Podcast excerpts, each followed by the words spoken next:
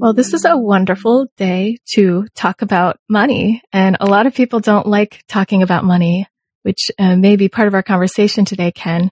But I think it's delightful. And I'm even more delighted to have you here today on the show. Welcome, Ken. Thank you. Thank you. I'm so honored to be here. It's just a pleasure. I read your book, Happy Money, The Japanese Art of Making Peace with Your Money. And you've been known as the Zen millionaire. Tell me about how you got here.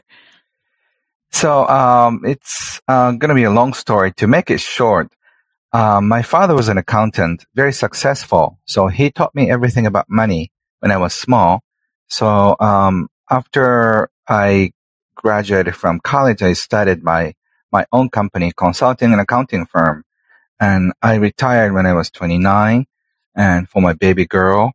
And during the 4 year of semi-retirement for my baby girl, I got this inspiration to write about happiness and money. And I started writing a small booklet, and that small booklet turned into a book. And since then, I've been writing one book every few months for the past 18 years.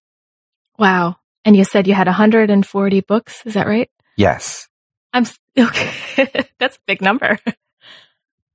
Wow. When you were young, I know in the story in the book, in Happy Money, you talked about being 8 years old and learning from your father.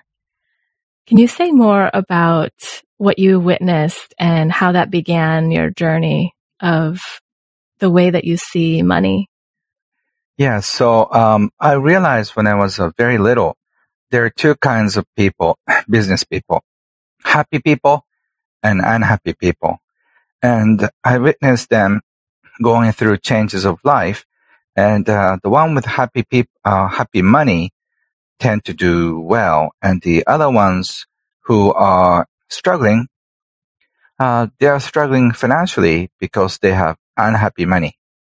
And I realized that there are two kinds of money, happy money and unhappy money in business as well. Mm-hmm. Yeah. Can you say more about what happy money and unhappy money looks like?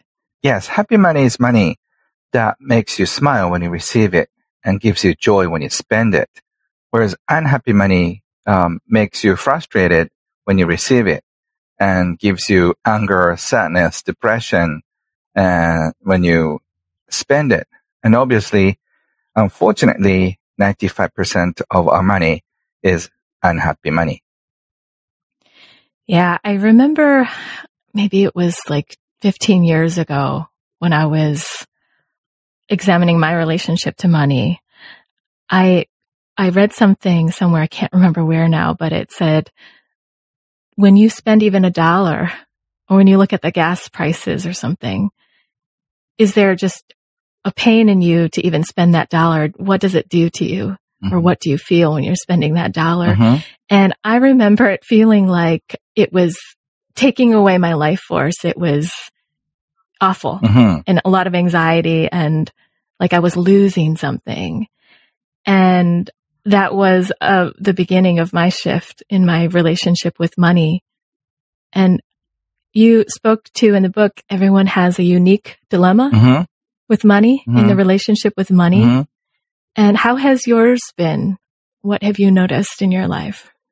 So there is one interesting thing happened when I was in grade school. One time when I came back from school, my father, who was a very strong samurai type of guy, he was crying like a baby. And I've never seen adult men cry up to that age. And I thought, my father is not capable of crying because I've never seen him cry in my entire life.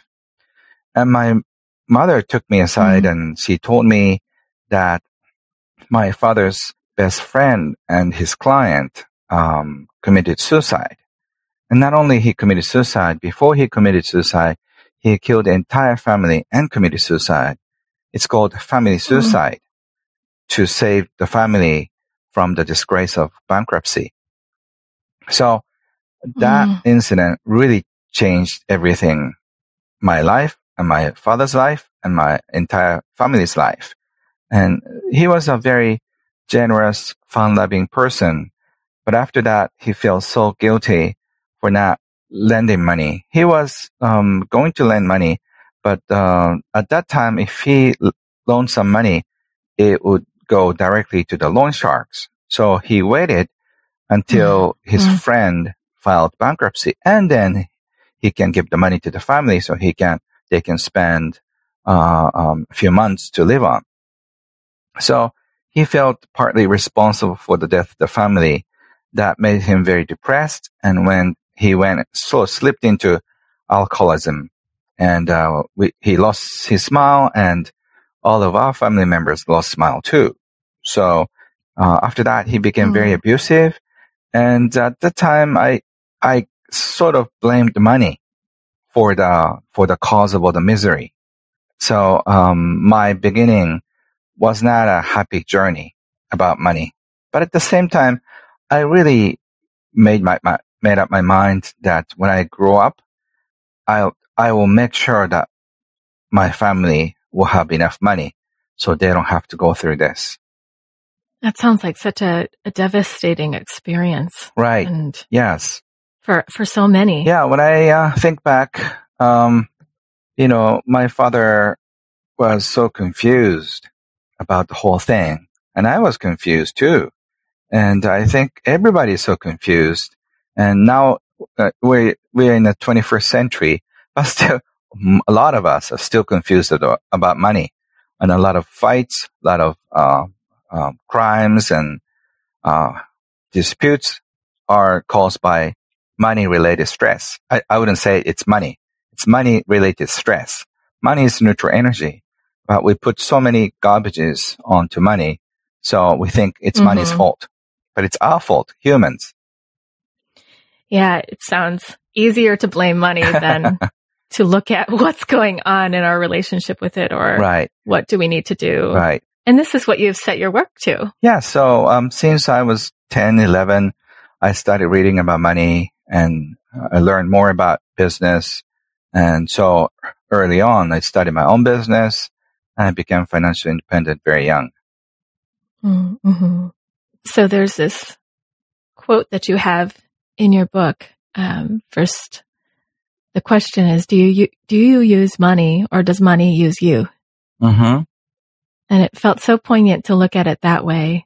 Mm. And you began that section of your book with being at the kitchen table with your father. Mm-hmm. And he said, money has two facets like a coin, God and the devil. Mm-hmm. And that sounds very poignant to the unfolding of your entire viewpoint towards money. And I have seen that as well. And I wonder if you could speak more to that and your thoughts about it. Money could be so different depending on who you're talking to. If people with happy money, they say money is great, money helps you, money gives you great opportunities, money takes away all the stress, which is true. And also, the other one with unhappy money says money is the cause of all frustration, money creates divorces, money creates fights. That's also one other facet of money. So money can be so many things to so many people, and you can choose it.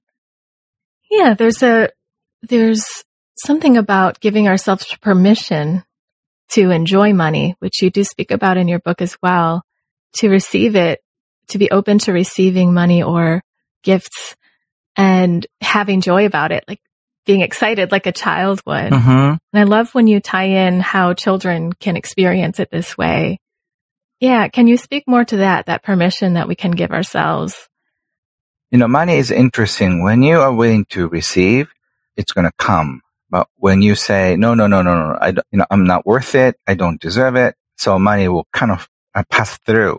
So you have to be open to the flow. Money is a flow. So if it flows through you, you'll be abundant. If money flows in front of you, you have no abundance. So if you are in the flow of money, receive money and then pass it on, that's abundance. But a lot of us feel so unworthy about receiving money from our clients, from our, the companies we're working for. And we are afraid to ask for a raise. We are so afraid to receive more. And also we feel so frustrated because we have to give away money for taxes and other things that we feel like, ooh, I don't want to pay. But that really creates clogs in your life that stops the flow of money. Mm. Yeah, and it feels so bad. Yes. It feels so bad to say, oh, I have to pay X, Y, and Z. Yes. And when I really was in that place of feeling bad about money going out from me, mm-hmm. paying things, it was so hard to even see that there was another way to be with money. Yes. Yeah. So think of food, for example. A healthy person eats a lot and then releases a lot. Unhealthy person eats a lot, but not releasing a lot. So it gets stuck. Yeah, exactly. Yeah, I don't want to let go. It's undigested. Yeah. So it's not healthy at all when you think of food. But when you think of money, like a lot of people want to stay constipated. Is that the word? Oh, constipated. Constipated. Yes. That's a hard word. So it is. They love to be in that situation. To be constipated. They love to stay there. Yes. Even though it's not quite healthy. Yeah. Yeah. I had to, in my life, I felt the impact of a lot of my ancestry and the way that they dealt with money and the story of money. Mm-hmm. And, I love how you asked the question. I believe you said, if money were a person. Yes. What would this person be like, or who would that be? Mm-hmm. And when I was looking at the story of money in my family ancestry, mm-hmm. I felt like money was something that divided people. It hurt people. Mm. And it was something that people hoard and try to stay constipated with and collect, but it doesn't really go anywhere and it doesn't really bring joy. Yes. It just collects and divides. Yeah. So it's like when you look at it like a river, if the river flows beautifully and naturally, organically, there will be a lot of life. But if you stop the river, it's going to create a lot of chaos. Mm-hmm. There will be flood, and also some area will be dry, and the whole chaotic situations will occur. So when you just start hoarding money, it's not good for you and also for the environment too. So instead of hanging on to your money, you have to let it flow. And that will be the ways to keep healthy financially and also emotionally too. Beautiful. Yeah, that flow. And can you speak more to how you teach people to get in that flow? Let's say they do feel that constipation or they just feel so victim to money. Uh-huh. Like, no. What if, I'm sure in your many walks of life and the speaking that you've done, connecting with so many people in Japan mm-hmm. and around the world, what, have you had that question where people say, but really, like, this isn't working for me? Yes, it's so true. I've been fortunate to have many great mentors. One of them is Wahei Takeda, who's called Warren Buffett of Japan. And he is one of the wealthiest person in Japan. And I had this opportunity to ask him about money and ask him, what is the secret money? And he said, only one thing. Thank your money. Arigato your money. What? He said, arigato in, arigato out. That means when the money comes in, say thank you to the money. When the money leaves you, also thank your money. And by doing that, you start this cycle of appreciation in your life. And Wahei said, appreciating about money and worrying about money, you cannot do it at the same time. So if you could focus on appreciation of the money, you will forget about worrying. So that's the beauty of his teaching. So once you start appreciating the money coming in instead of being frustrated with how little you get. You begin to appreciate your clients, your boss, and all the environment, and they react in a positive way. One of my seminar participants, she was a low-paying secretary, and she didn't have a college degree, so she didn't get a high salary. But she was complaining about it, the whole thing. And one day she realized that this secret of appreciating. So she started appreciating her boss for giving her the job. And she thanked him, and she thanked him in so many other ways. So she became like a different person. A few weeks later, she got a big raise. So, without saying much, she showed her appreciation with her attitude. And then her boss paid her back. So that's the beauty of appreciation. What you appreciate appreciates. If you appreciate money, that is beautiful. Money will also, be nice to you. So, and it's not a new age spiritual thing. It's this psychological impact that people have around appreciation. And it works on wonders in family issues too. If you start appreciating your partners, your kids, your parents, they appreciate you back. Absolutely. And it, as you're saying, it's not this new age thing. It's so tangible. Mm-hmm. You can feel the visceral feeling of someone appreciating you, or when someone appreciates something, there's a feeling around that. And there's also so much to appreciate, even if it's a little money you received. Yeah. And, I've been a practical business person all my life. So when I was doing accounting, before retirement, I divided my clients into two groups. One is a regular group, and also the other one is the one with small gifts.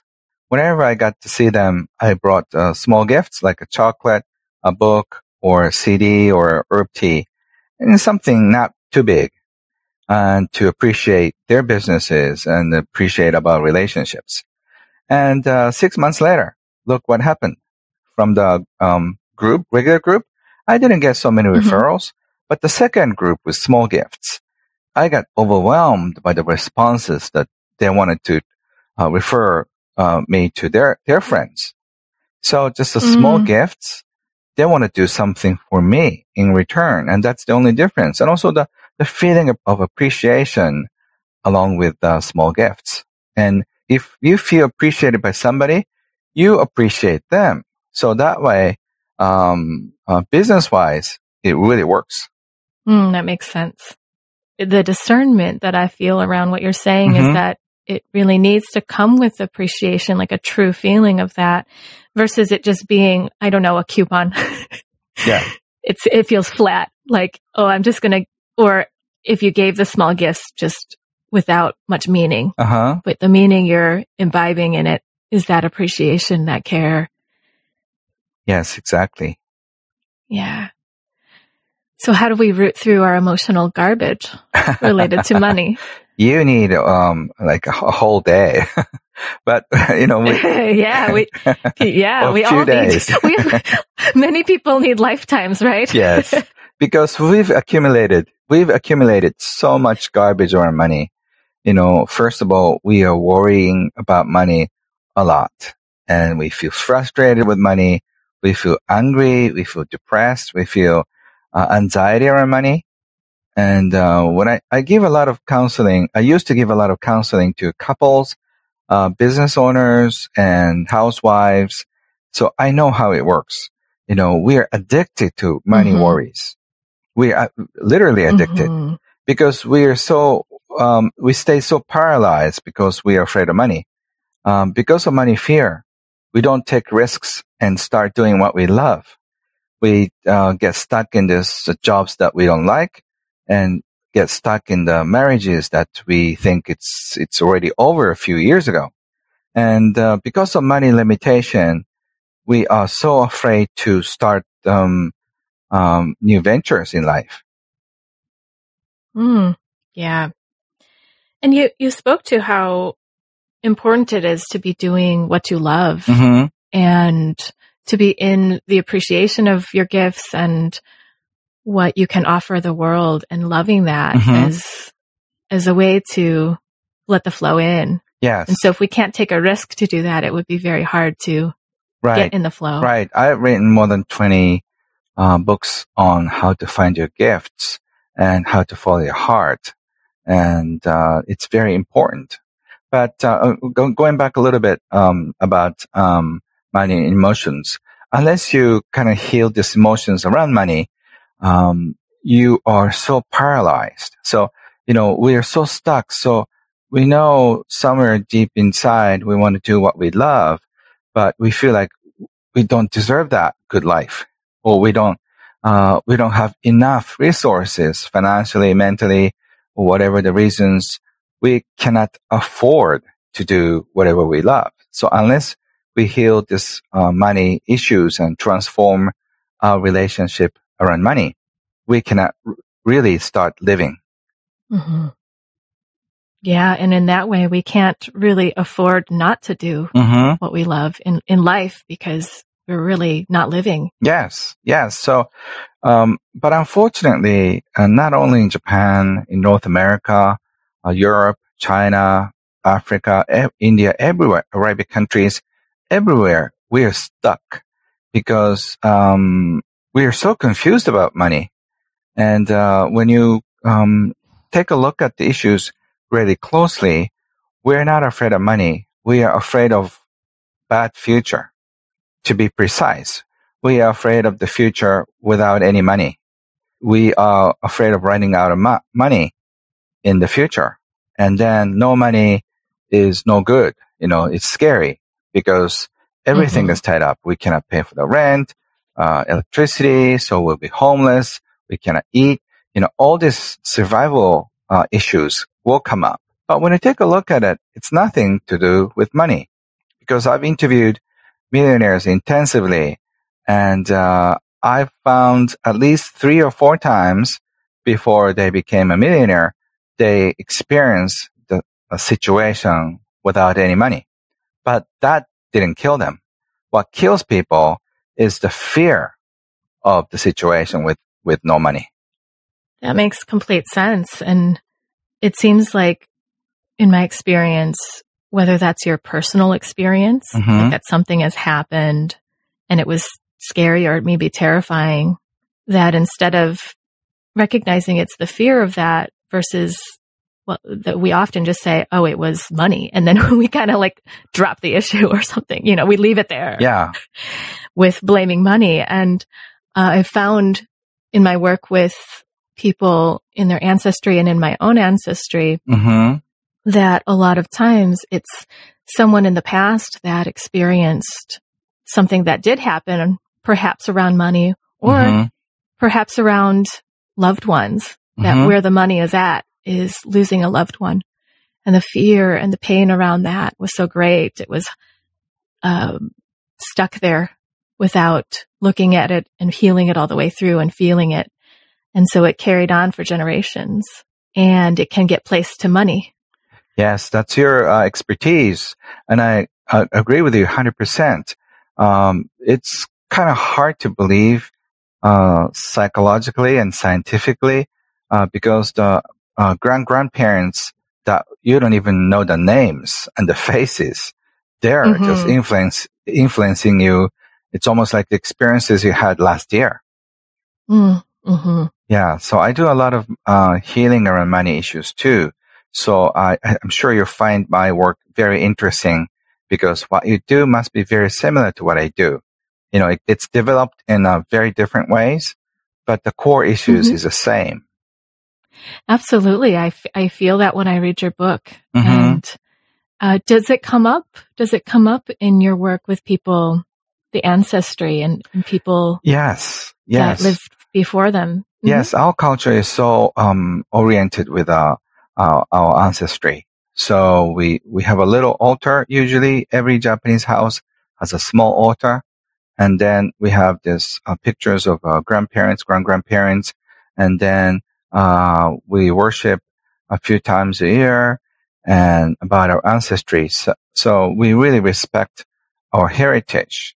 And I think that's something Western people don't seem to have as much as we do. So as much as we show respect to our ancestry, a lot of us are restricted with our ancestry. For example, one of my friends feels so unworthy and also so restrictive when it comes to changing jobs because he is a fifth generation of photographer. And then if he is doing photography, actually he wants to do more music, but he feels like all his ancestors would be upset if he changed his career to music. So that's probably what North American people or European people wouldn't have.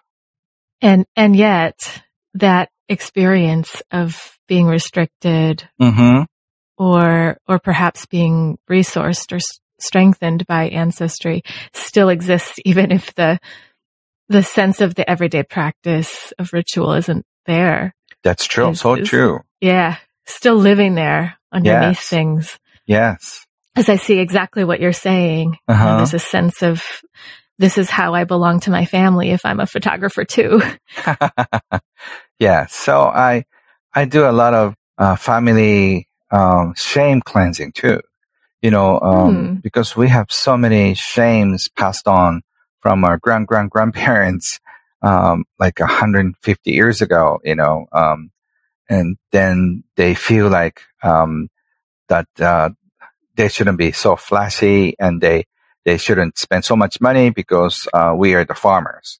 So, you know, the time that when their ancestors are farmers are like more than 100 years ago, but their grandparents used to say, we are farmers, so we don't, you know, wear flashy clothes. And that passed on to grandparents and parents. And now you're living in 21st century, but still we are living in 1800s almost.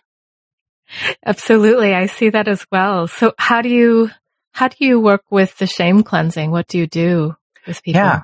Yeah. So, you know, I always ask my clients to gather all the ancestors and relatives.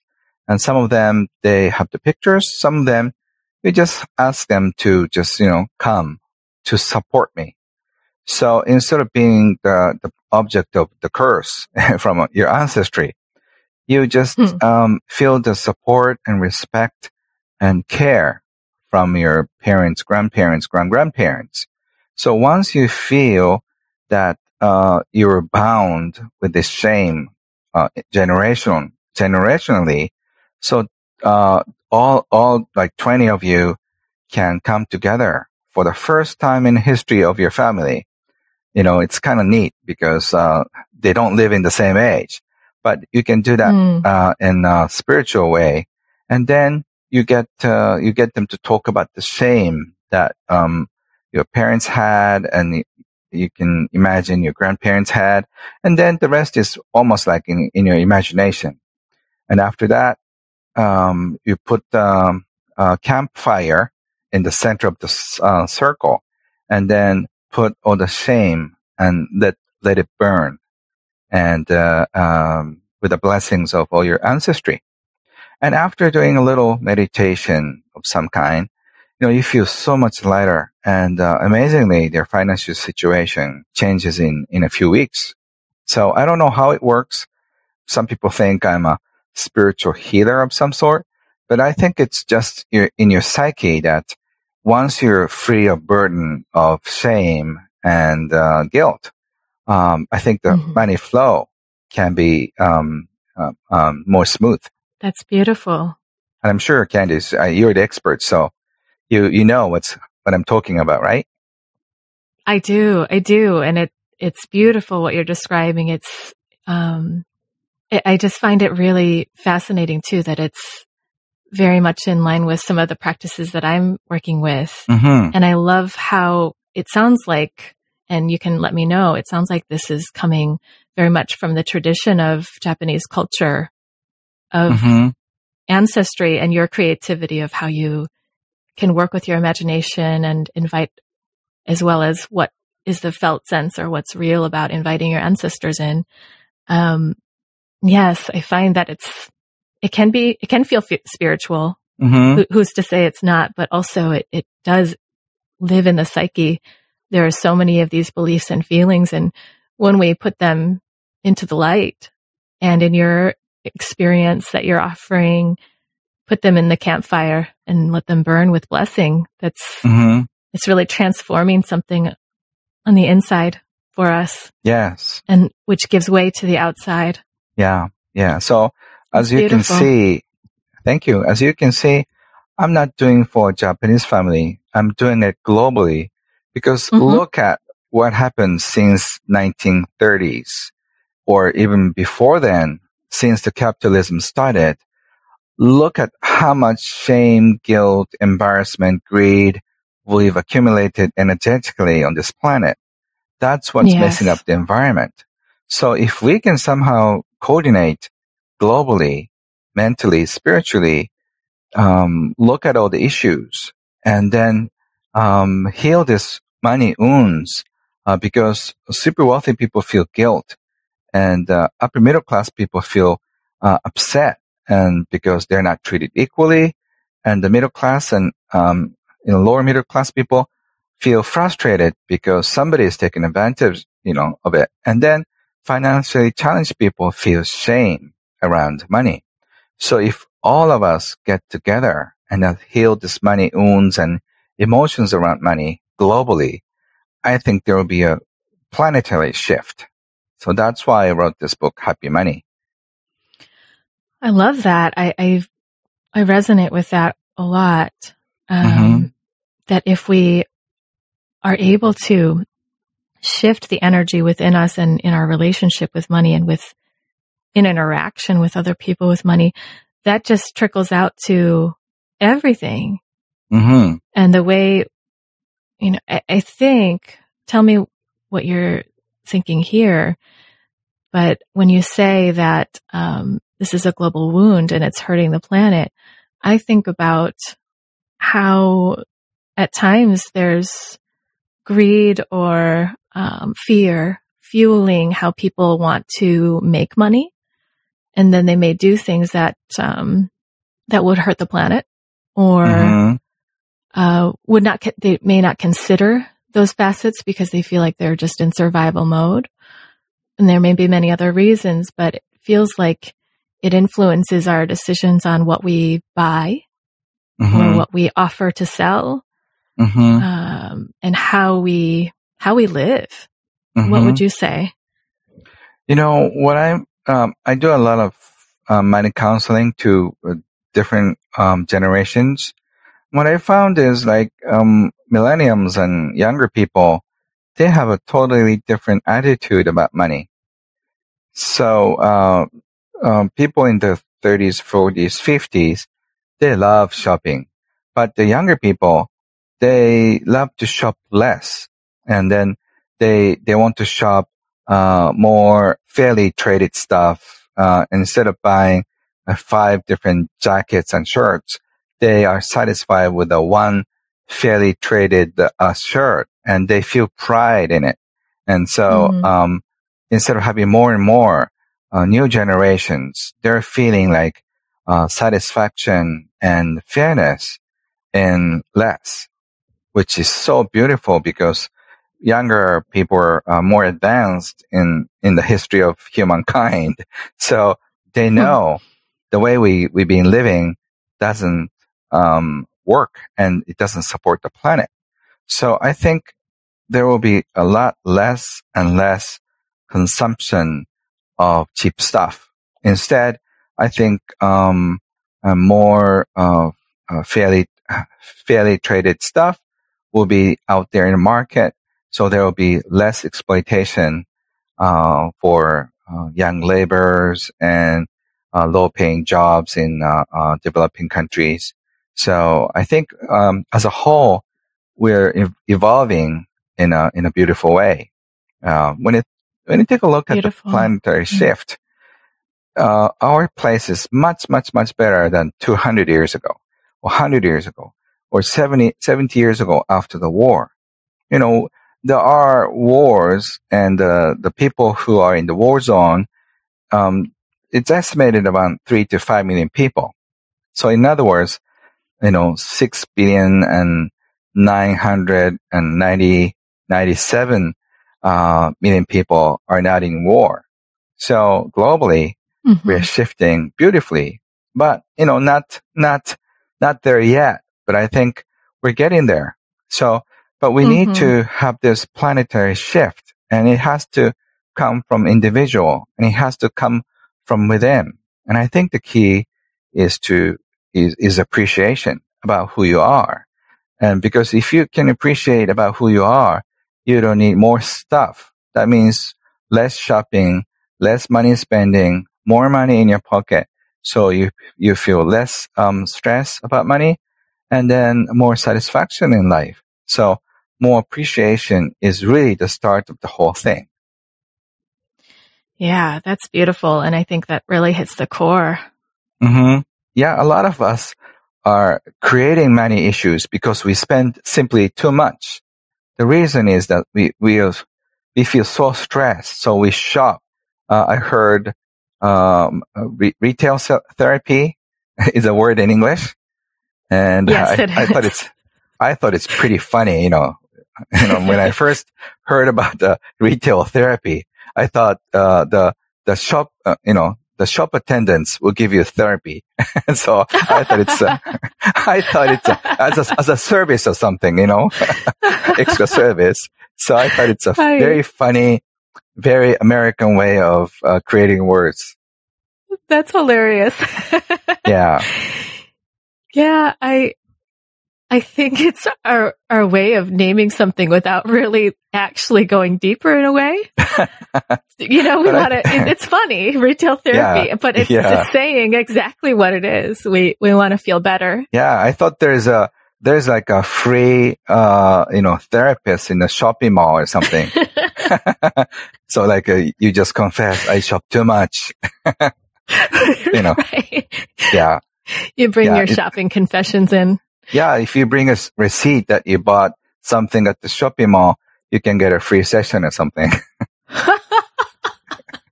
It's like a massage thing. If you're a royal customer, you get a free therapy.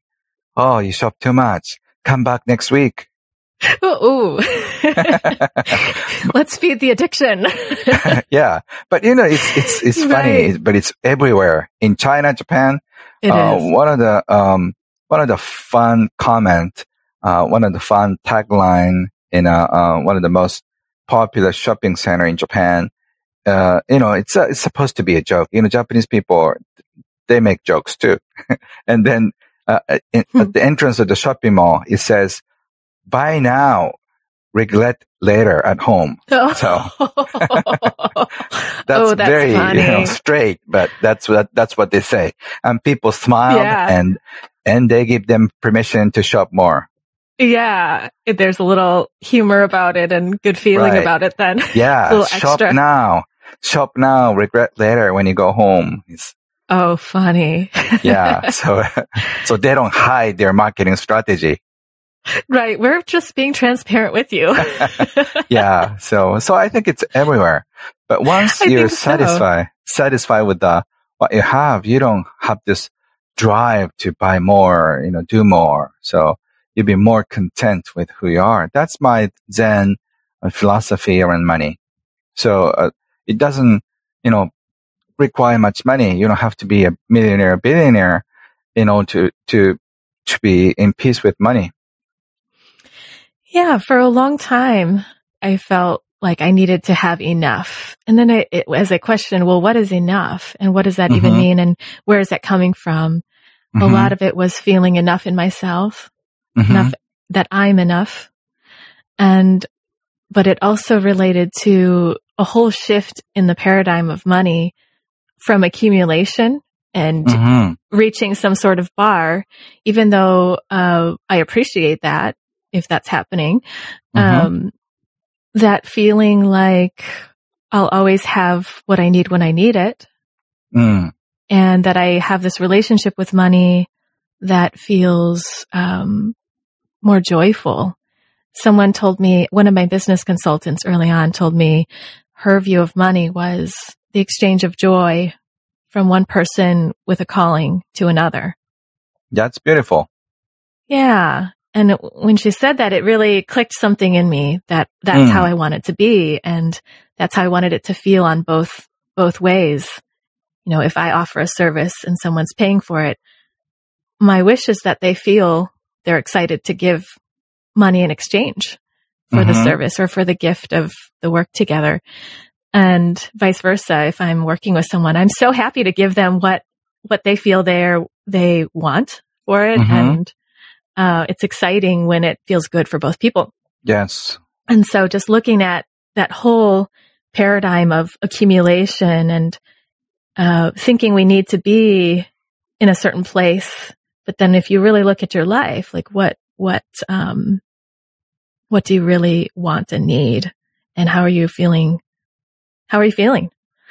Yeah. Which I think is a lot of what you're saying. Yeah. So thank you.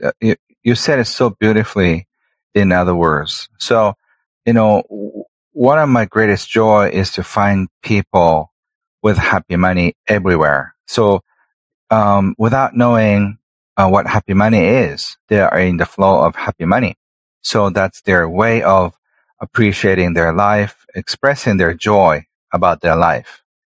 And we need more people like that on this planet. And because there's many different ways of living on this planet right now.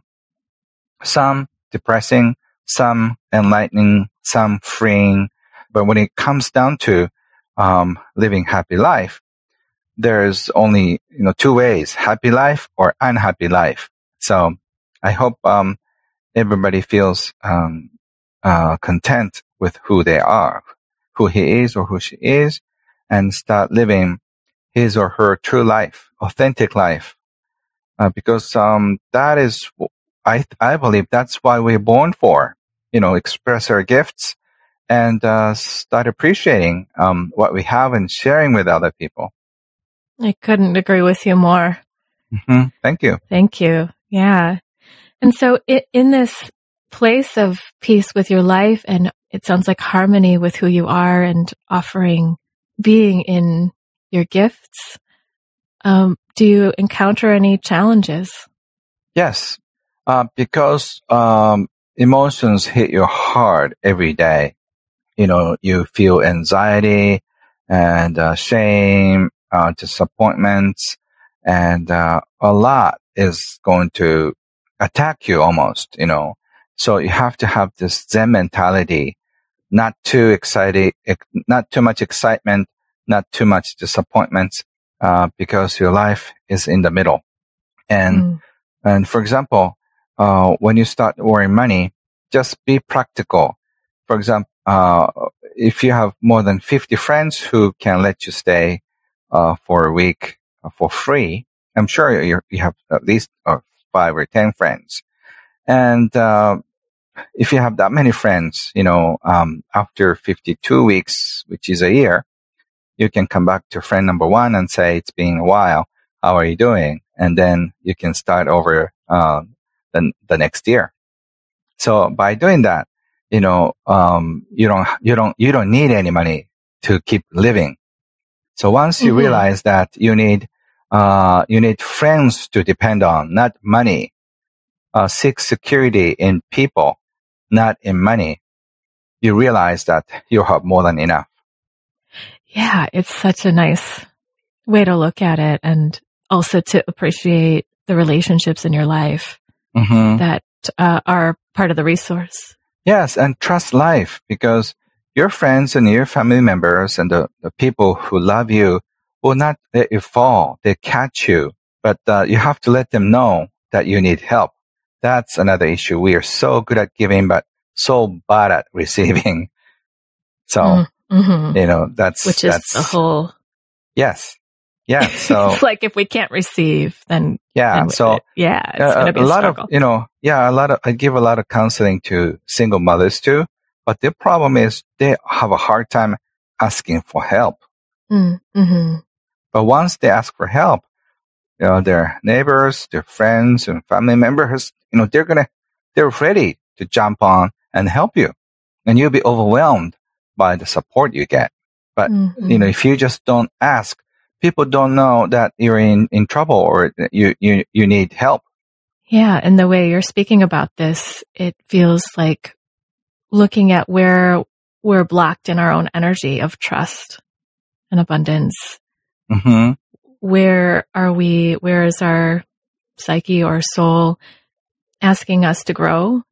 Yes. In the case of a single mother having a hard time asking for help because that's a challenge, it may be blocking everything. Mm-hmm. And that we're meant to have all the skills and tools that we can in life. And I think that's where we are flowing the best. Yes. So you have to be vulnerable to be able to ask for support because people love to give you one. And, we're good at giving. So remember, if you're bad at receiving, but there are more people, who are good at giving. So, you can complete the cycle of giving and receiving by being a receiver. We need people to receive. Absolutely. We need people to receive. I like how you're putting that. Yeah. Thank you. I'm so glad you like what I'm saying. Because whatever I say may sound Japanese or sometimes weird or strange, but whatever I'm saying has been proven with great results over the past 2 decades. So I think it's going to work in North America or in any other cultures, because once we start trusting life, start receiving and asking for support, you uplift yourself spiritually, emotionally, and financially too. You'd be amazed how many people will just will jump on you. They're going to eat you up. They're going to support you. Yeah. And you'll be overwhelmed by the love. Yeah. I have a very concrete example of that. I was in Austin, Texas for a training, and I had gotten an Airbnb and slept in it the first night. And the second night, something happened at 3 a.m. I don't think I was in danger, but there was a lot of noise. It was a shared apartment. And I just felt like, I can't be here and really rest well for my training that I really wanted to partake in. And so I gathered all my things, and that morning I decided to leave that Airbnb and not come back. I didn't have a car or anything. So I'm walking with all my stuff, walking like a mile over to the place. And someone said, what's going on? You have all your stuff. Are you leaving? And I said, no, actually. And I told them the truth. I'm really struggling with where I'm staying. So I thought I would just bring all my stuff and figure it out. But I am looking for a place to stay. And at least 7 people offered their home. Beautiful. In a matter of a few hours. Because you're so lovable. Well, thank you. Thank you. It was so loving, and I felt so welcomed, and those relationships that I'm building there, I love them, and there's so much joy around that. And this isn't specifically about money, even though I might have had to spend some money to go to a place, and now I didn't need to. But I think that just really is a nice example to what you're saying. Yes, exactly. About reaching out and people wanting to help. Yes. So thank you for sharing the story. Oh, yes. Thank you. I wanted to ask one more question, Ken. Yes. There's a lot of racial tension, racial and ethnic tension in the United States about money, or that connects with money, is in relationship to money. And, for example, this idea that of social reproduction, that if you're born into a place of a certain race or ethnicity in the States or maybe in the world, that it's very hard for someone to climb out of that because it's so culturally embedded, and the experiences that one might have growing up are completely different than someone who has wealth. Mm-hmm. So we're looking at social class mm-hmm. from this kind of construct of thinking, mm-hmm. right? There's that, and there's also the amount of trauma that African Americans have experienced in our country, mm. as well as Native Americans, Asian Americans, Latino Americans, so many that I'm not naming, are having such a traumatic history in the connection with the United States. Mm-hmm. There's also so much that was to gain. Mm. You know, coming here, I think people saw opportunity, families saw opportunity, and perhaps they did get it. And in some cases, maybe they didn't. But there's this hurt and wounding around being here. And that does connect to how much money people feel they're being paid here, or it does seem to bring about the mentality that, how can certain groups of people come to find abundance if all this happened? Mm-hmm. And that it seems to be a societal, the way many people speak of it, a societal disease mm-hmm. that relates to how we're treating people. Mm-hmm. And so I wonder what your thoughts about it are, and what you recommend to somebody that feels like they're in that position. Yeah. So, you know, since I'm not a politician, I'm not in a position of commenting what's going on politically.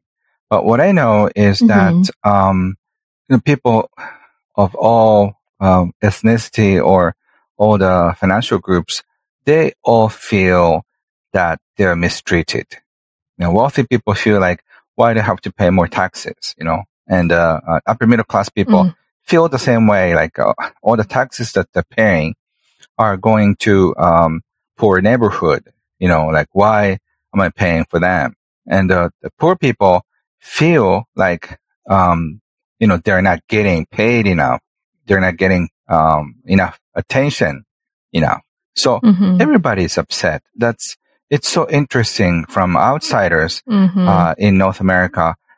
Everybody seems so upset, you know. I'm not for your president, or I'm not against your president, but whatever I said, everybody gets emotionally charged. So, and that's not, right. I know our prime minister, some people say bad things or good things, but we're families. We will not be divided because of him. You know, he doesn't have that much power. So, when you, look at the issues, you feel like it's not fair. You know, it's not, people think it's not fair. And also we are born with, more talent, and some are born with pretty faces and, you know, cute faces, handsome. So we feel like, you know, it's not, we are not equally treated. And it's true. When mm-hmm. you look at lives, you know, some people are born with, and all the great stuff. But when you think of, happiness, I think it's so fair, because I have done a lot of counseling for, people who come from wealthy background, and, more money doesn't necessarily translate into happiness. And also you're born into mm-hmm. a very challenging place. But that doesn't mean that you'll be doomed, because that gives you the right motivation to go up. So in terms of that, I think life is very fair. I call it the distance to happiness is equally the same. Even if you're born in a super wealthy family, you have a great body, you know, good looking and smart, you know, head. But if you don't have the right attitude, you feel very miserable. So it's nothing to do with how much, again, how much you have or how much mm-hmm. you make. It's who you are. So the distance to happiness is amazingly equal.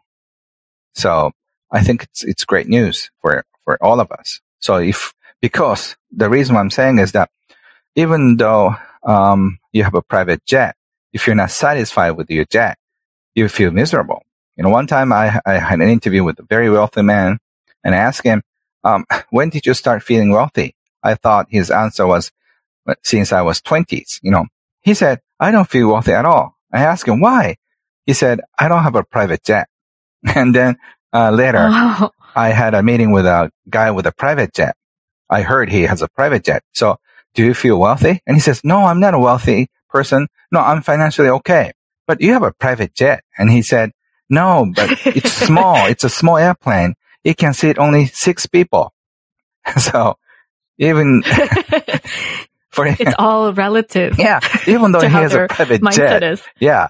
Yeah. He said, my private jet is very small. So he feels like, he feels like a small man when his plane is parked in right next to the big super jet.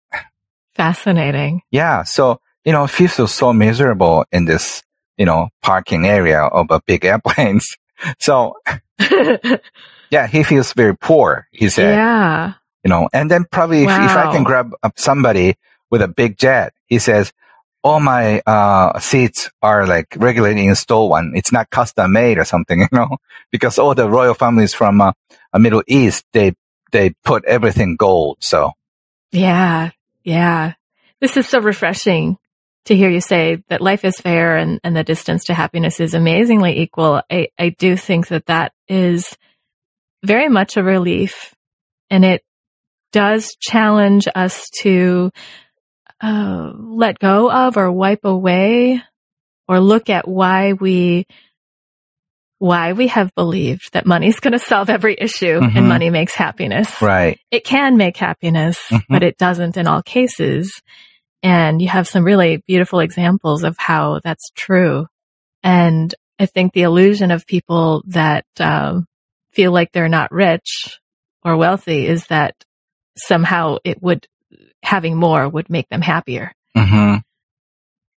And what you're saying, that the distance to happiness is always the same. It's equal for all people, no matter their situation. It challenges us to see that it's more than about money itself, which is everything you're speaking to. Yeah. So, you know, don't get discouraged that you have little money or, you know, life is not treating you fairly. You may feel that way, but it's not going to last for the rest of your life. It's a temporary situation. And if you know, make it that way. So, just be willing mm-hmm. to receive more, ask for help if you're in a hard spot. And then you just start your life and don't let money stop you. So let money help you. Mm-hmm. That's a beautiful place to conclude today. Is there anything else you'd like to share? Thank you once again, Candice. You're such a beautiful person, and I can really feel your impact in the world in such a beautiful way. So keep going, and listeners, please be open to new ideas. Arigato in, arigato out. When the money comes in, try that next time. Thank your money. Yeah. Yes. It's not going to cost you anything. And then when you spend the money... When you spend your money, also say thank you.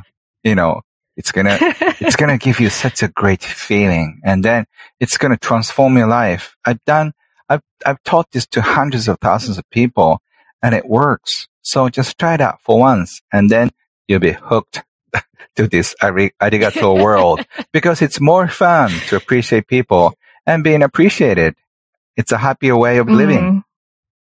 Thank you so much, Ken. It's been such a pleasure. I really enjoyed laughing with you and talking about this important subject, important to all people.